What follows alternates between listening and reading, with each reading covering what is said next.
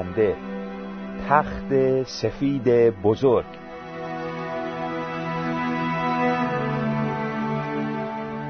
با درود در نام خداوند و منجیمان عیسی مسیح درس دیگری رو در زمینه اعتقادات اساسی مسیحیان به شما ارائه میدیم.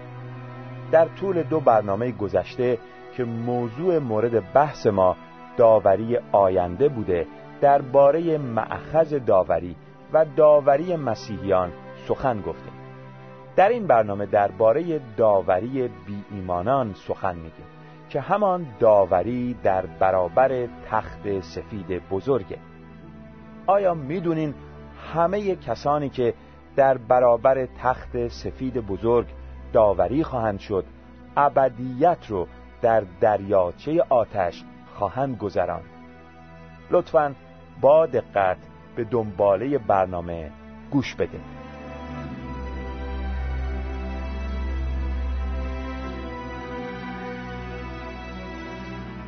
در فصل بیستم مکاشفه یوحنای رسول می‌بینیم که مسیح در آینده به مدت یک هزار سال بر زمین سلطنت خواهد نمود و البته تمام ایمانداران نیز با او سلطنت خواهند کرد. باید توجه داشته باشیم که تمام ایمانداران قبل از آنکه سلطنت یک هزار ساله مسیح شروع بشه دوباره زنده خواهند شد. البته می‌دونیم ابتدا کسانی که در موقع روبوده شدن کلیسا به آسمان مرده باشند زنده میشن. سپس پیش از شروع سلطنت یک هزار ساله مسیح ایمانداران عهد عتیق و ایمانداران دوره مصیبت عظیم زنده خواهند شد. اما برخلاف ایمانداران. بی ایمانان تا پایان سلطنت یک هزار ساله مسیح زنده نخواهند شد.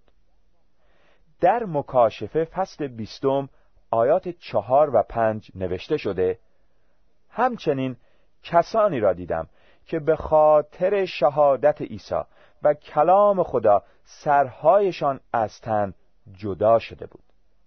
کسانی که آن حیوان وحشی و پیکره اش را پرستش نکرده و نشان آن را بر پیشانی و دستهای خود نداشتند آنها دوباره زنده شده و هزار سال با مسیح حکمرانی کردند.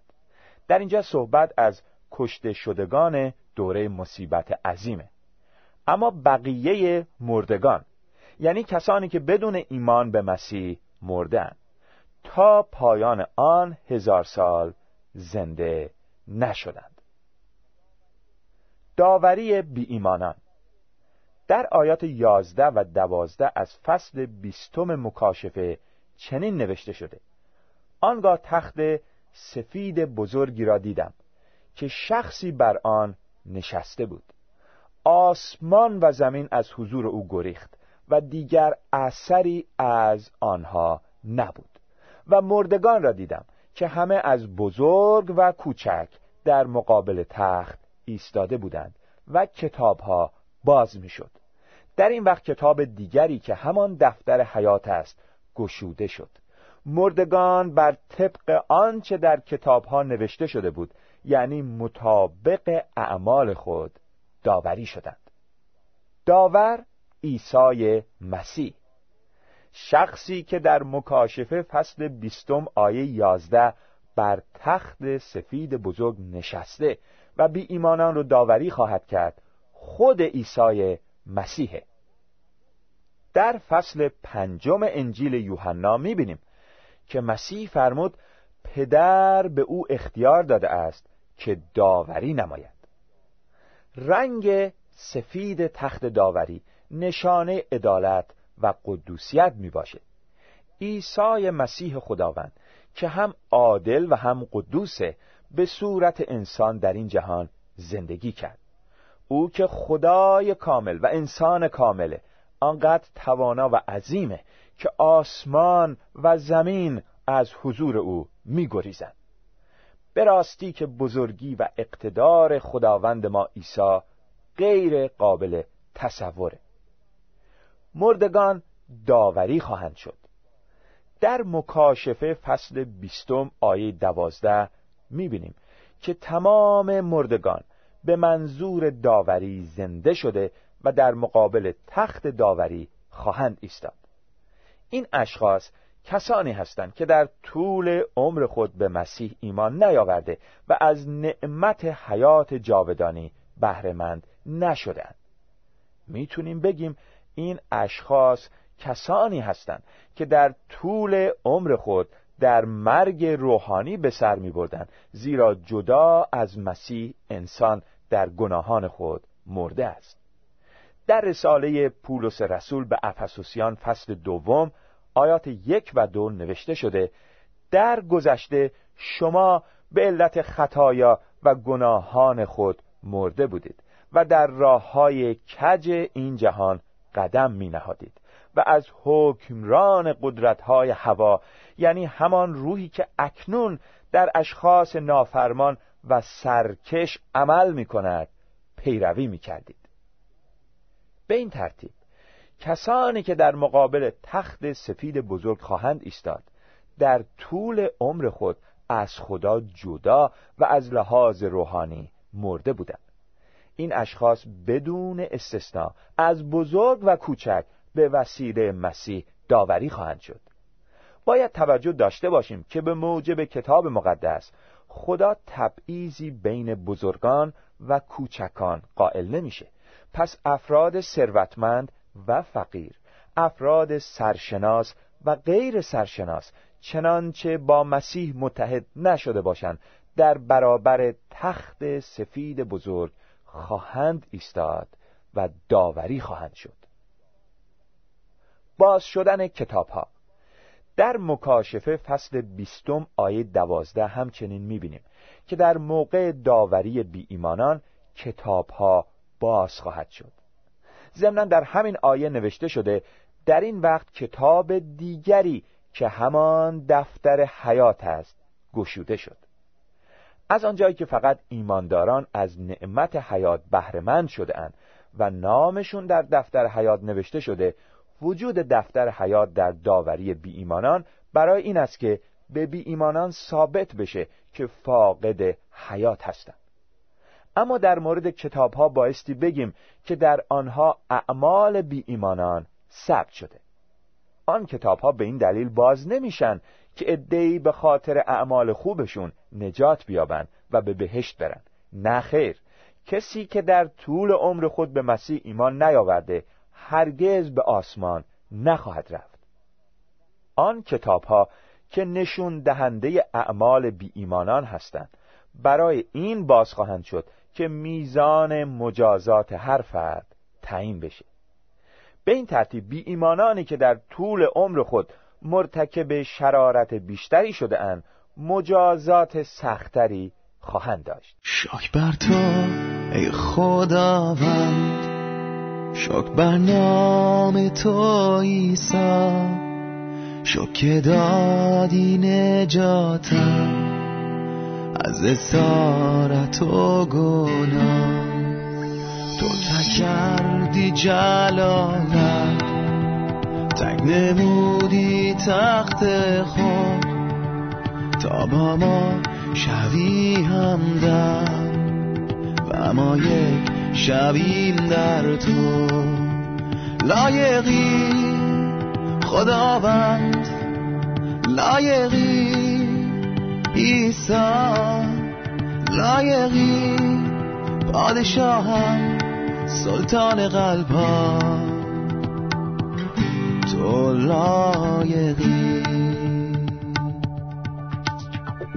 مرده بودم در گناه.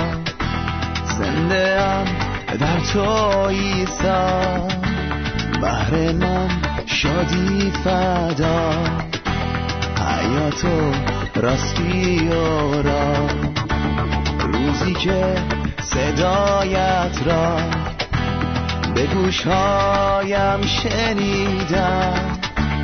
گفتی نه ترس و بیا به ندارم فرزندم.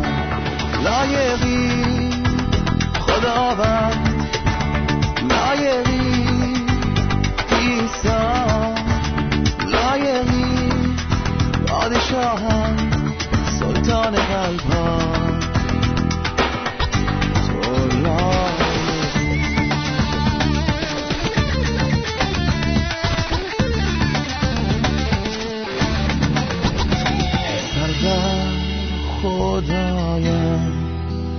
تا عبد مال تو هم. محبوبا عشق جانم. همیشه با تو مانم. چه خوش است آن روزی که با تو روم به سما. شفا بخشی زخمایم.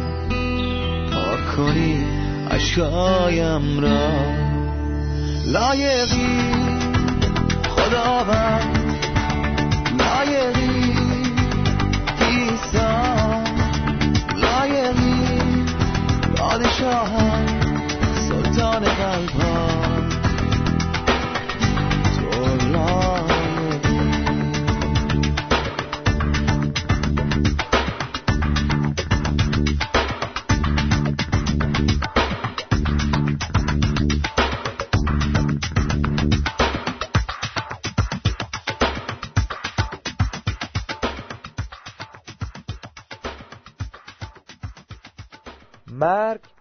و عالم اموات و اما در مورد سرنوشت کسانی که در مقابل تخت سفید بزرگ داوری خواهند شد در مکاشفه فصل بیستم آیات 13 تا 15 اینطور نوشته شده.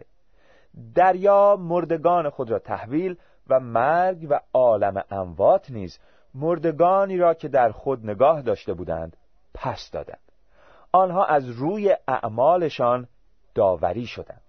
آنگاه مرگ و دنیای مردگان به دریاچه آتش افکنده شد. این دریاچه آتش مرگ دوم است و هر کس که نامش در دفتر حیات نوشته نشده بود به درون آن افکنده شد. در این آیات می‌بینیم که تمام بی ایمانان یعنی مردگان که فاقد حیات هستند و نامشون در دفتر حیات نوشته نشده به مرگ دوم دوچار خواهند شد. مرگ دوم بیان کننده جدایی ابدی از خدا و عذاب همیشگی در دریاچه آتش می باشه. می‌دونیم که وقتی یک نفر در طول عمر خود به مسیح ایمان نمیاره و جسمن میمیره به عالم اموات منتقل میشه. قبل از مرگ و زنده شدن دوباره عیسی عالم اموات دو قسمت مجزا داشت که یک قسمت مخصوص ایمانداران و قسمت دیگر مخصوص بی ایمانان بود البته ایمانداران در عالم اموات در آسایش به سر می بردن اما بی ایمانان در عذاب به سر می بردن.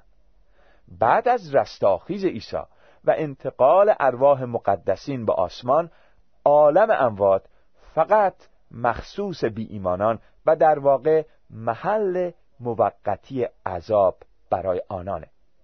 پس در عهد جدید وقتی ایماندار به مسیح جسمن میمیره بلا فاصله رهسپار آسمان میشه و در حضور خدا به سر می‌بره. با در نظر داشتن این مطلب که در عهد عتیق ایمانداران و بی ایمانان در دو قسمت مجزا در عالم اموات به سر می بردن. به داستانی که از انجیل لوقا براتون می‌خونم توجه کنید. میفرماید مرد ثروتمندی بود که همیشه لباسی ارقوانی و از کتان لطیف می پوشید و با خوشگذرانی فراوان زندگی می کرد. در جلوی در خانه او گدای زخم آلودی به نام ایل آزر خوابیده بود. که آرزو می داشت با ریزه های سفره آن ثروتمند شکم خود را پر کند. حتی سگها می آمدند و زخمهای او را می لیسیدند. یک روز آن فقیر مرد و فرشتگان او را به آغوش ابراهیم بردند. آن ثروتمند هم مرد و به خاک سپرده شد. او که در دنیای مردگان در عذاب بود نگاهی به بالا کرد و از دور ابراهیم را با ایل آزر که در کنار او بود دید. فریاد زد ای پدر من ابراهیم به من رحم کن.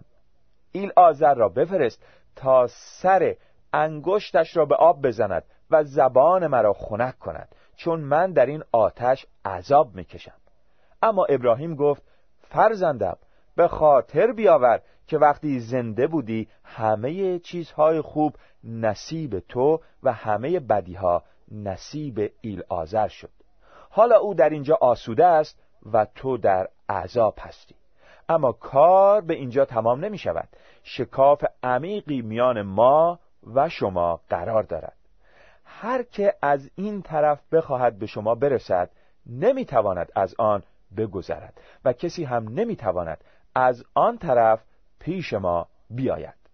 لوقا فصل شانزدهم آیات 19 تا 26 در حال حاضر در عالم امواد یا دنیای مردگان فقط کسانی به سر می‌برند که در حالت بی ایمانی از دنیا رفتند در این محل افراد همانند آن ثروتمند بی ایمان آرزو می‌کنند که قطره آب زبانشون رو خنک کنه. این اشخاص که فاقد حیات هستند و در حال حاضر نیز عذاب می‌کشند پس از داوری در مقابل تخت سفید بزرگ به دریاچه آتش افکنده خواهند شد تا دچار عذاب ابدی گردند. به این ترتیب میشه گفت که افراد فاقد حیات یعنی مردگان در آینده به مرگی دیگر یعنی مرگ دوم دچار خواهند شد. دریاچه آتش در فصل بیستم کتاب مکاشفه می‌بینیم که هر کس نامش در دفتر حیات نوشته نشده باشه به درون دریاچه آتش افکنده خواهد شد. در برنامه بعد که آخرین درس از سری دروس اعتقادات اساسی مسیحیان رو به شما ارائه میدیم درباره دریاچه آتش و کسانی که در آن به سر خواهند برد مطالب بیشتری با شما در میان می‌گذاریم. اما الان اینقدر می‌تونیم به شما بگیم که دریاچه آتش بدترین و وحشتناکترین محلی است که انسان می‌تونه در آن به سر ببره. اگر شما که به این برنامه گوش داده این هنوز به مسیح روی نیاورده این شما رو تشویق می‌کنیم که قبل از دیر شدن به او روی بیاریم توجه داشته باشین که اگر بدون ایمان به مسیح از دنیا برین ابتدا به عالم اموات یعنی به محل موقتی عذاب منتقل میشین و سپس ابدیت رو در دریاچه آتش خواهید گذراند. آیا بهتر نیست به کسی که جریمه گناهان شما رو از طریق مرگ بر روی صلیب پرداخته ایمان بیارین و از نعمت حیات جاودانی بهرهمند بشین؟ همان مسیح که در راه گناهان شما خون ریخ و مرد بعد از مرگ دوباره زنده شد و اکنون زنده است. او مایل شما را از مزد گناه که جدایی از خداست برهانه و به شما زندگی جاوید عطا کنه. پس فرصت رو غنیمت بشمرید و با تصمیمی قاطع به مسیح خداوند روی بیاریم او تنها منجی و رهاننده شماست. آمین.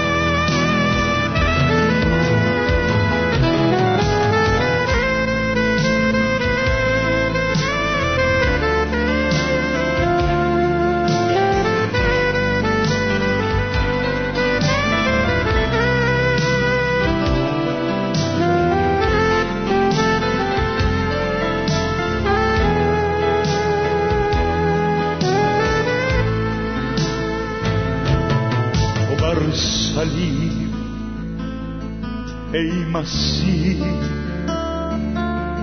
برم آورده رهایی رهایی تو بر صلیب ای مسیح بهرم آورده رهایی آزادی آزادی چگونه